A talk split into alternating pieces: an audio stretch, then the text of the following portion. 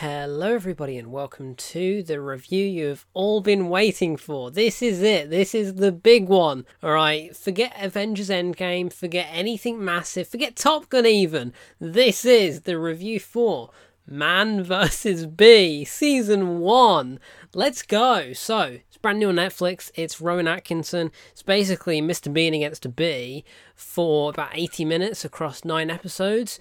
It's amazing. It is so it is so good. I know this is not going to be for everybody. It's going to be daft. It's silly. It's ridiculous. It's rubbish. Sure, but I had a good time with it. It was fun. And the funny thing is, the whole thing combined, I think they could have made it a movie, but maybe it would have been I, I don't a bit annoying because with the option to either binge it or to watch an episode every day, whatever it may be, it's kind of like a cake. So overall, you've got nine episodes. They're only ten minutes each, pretty much. The first episode is about 20 minutes, and then every single episode after that is effectively under 10 minutes because of credits. So if you look at it overall, season one is a cake. Now, you could eat that all in one go, but I don't think it would taste very nice. You'd feel sick, right? You'd get a bit tired of it. But the fact that it's set into nine chapters, so you can carry on at your own pace, I think it works perfectly because it's just comedy in small doses, right? It's just short, snappy fun, slapstick humour, very, very typical of Rowan Atkinson. It's daft, it's ridiculous, it's kind of shocking at times, the things that he gets up to, whether it's destroying a priceless piece of art or a Jaguar E type when he's driving absolutely crazy in it.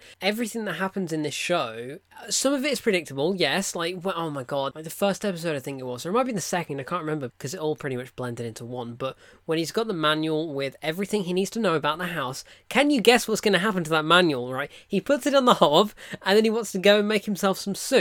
But obviously he can't work out the controls, so you know, you know full well what's going to happen, but it doesn't matter. It doesn't matter that it's predictable. It doesn't matter that you can see it coming a mile off. The second he placed it down, you were just screaming at the TV, move the manual, do not burn it. But of course he does. And of course he gets into incredibly ridiculous mischief, but it just works because it's Rowan Atkinson. Now, I don't think anybody else could have been the man in this man versus bee because only Rowan Atkinson has the ability to make something that's extremely stupid, extremely funny, whether it's just from him giving a certain look because his facial expressions are amazing when it comes to this comedy, or whether he's just doing a daft, you know, he doesn't even have to talk, right? You look at Mr. Bean, he says about three words across the whole series. But with this, he does talk and he has relationships with his daughter and he has to get in contact with the homeowners because I should have mentioned that. But he is house sitting for a rich couple who are away on holiday, and all he's got to do is not burn the place down, but all he ends up doing is burning the place down essentially. So there's a bee and it causes mayhem for him because he just wants to get rid of it. So whether he traps it in a cooker and then he has to take the whole cooker out. He doesn't just burn it, he literally unscrews the cooker and takes it outside. like, why?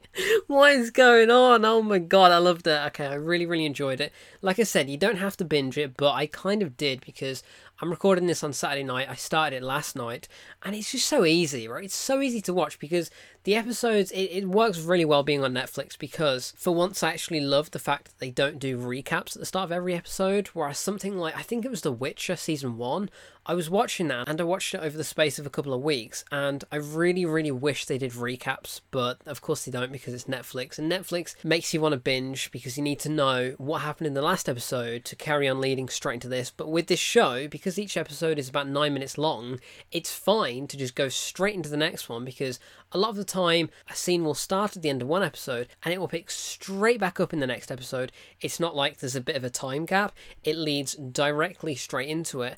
And that's great storytelling, but then again, it could also be, like I've said, an 80 minute movie, maybe just under an hour and a half. But I think they've definitely done the right job because this could be the kind of show that kids watch once every day. They get home from school, or maybe in a lunch break, or whatever they are, they can just watch 10 minutes, right? This is like Quibi, right? I don't know if you know Quibi, but alright, RIP Quibi because Quibi was this new. Oh my God, what a blast from the past, even though it was only like two years ago. But it was this streaming platform set up so you could watch very, very short episodes of shows on your phone, on your tablet, whatever it may be. But you could watch it, you know, usually in landscape mode, or you could also watch it in portrait mode because of your phone. And that fails, you know, that was a complete train wreck of a streaming service, unlike all the rest of them that keep getting made nowadays, like Paramount Plus and Hulu and Peacock, all the rest of it. But Quibi, God rest his soul, I do think this is the kind of thing that would have been seen on that because it is just short bursts of fun and it's great. Okay, it's stupid, it's daft, and it's just about a man versus a bee.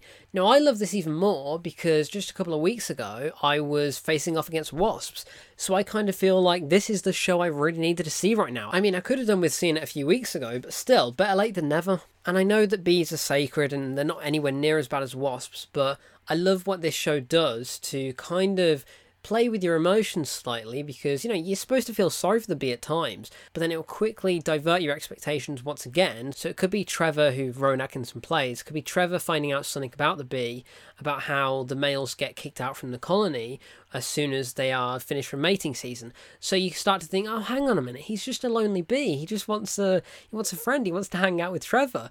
And then you know you think it's going to be sweet, but then Trevor doesn't want to be sweet. All right, Trevor wants to kill this bee, and I can't blame him because bees are just annoying, right? Seeing them buzz around and seeing the carnage that ensues just from a single tiny bee, it's pretty hysterical. It's pretty nonsensical, but it's brilliant. Okay, it is brilliant. So I don't want to say much more because literally it is just a show about a man versus a bee. Right, that's all I can mention without going into spoilers. I'm not going to do a spoiler review saying, "Oh, this is what happened at the end. Did the bee survive?"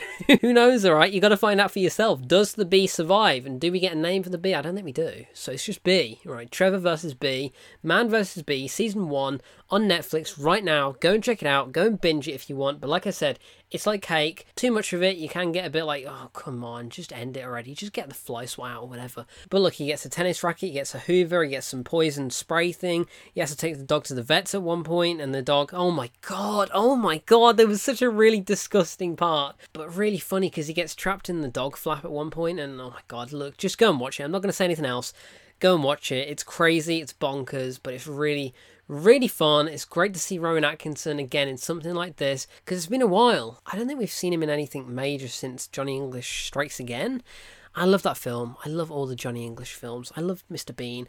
I love Rowan Atkinson. I loved Man vs. Bee. And this is for sure going to be everybody's most anticipated TV series of the year, for sure. oh god, why am I doing a review for Man vs. Bee? What the hell is wrong with me? Really scraping the bottom of the barrel here. But anyway, I'm done. Go and check it out. I've been Kieran, and yeah, I shall speak to you in the next episode of You Can't Handle the Truth.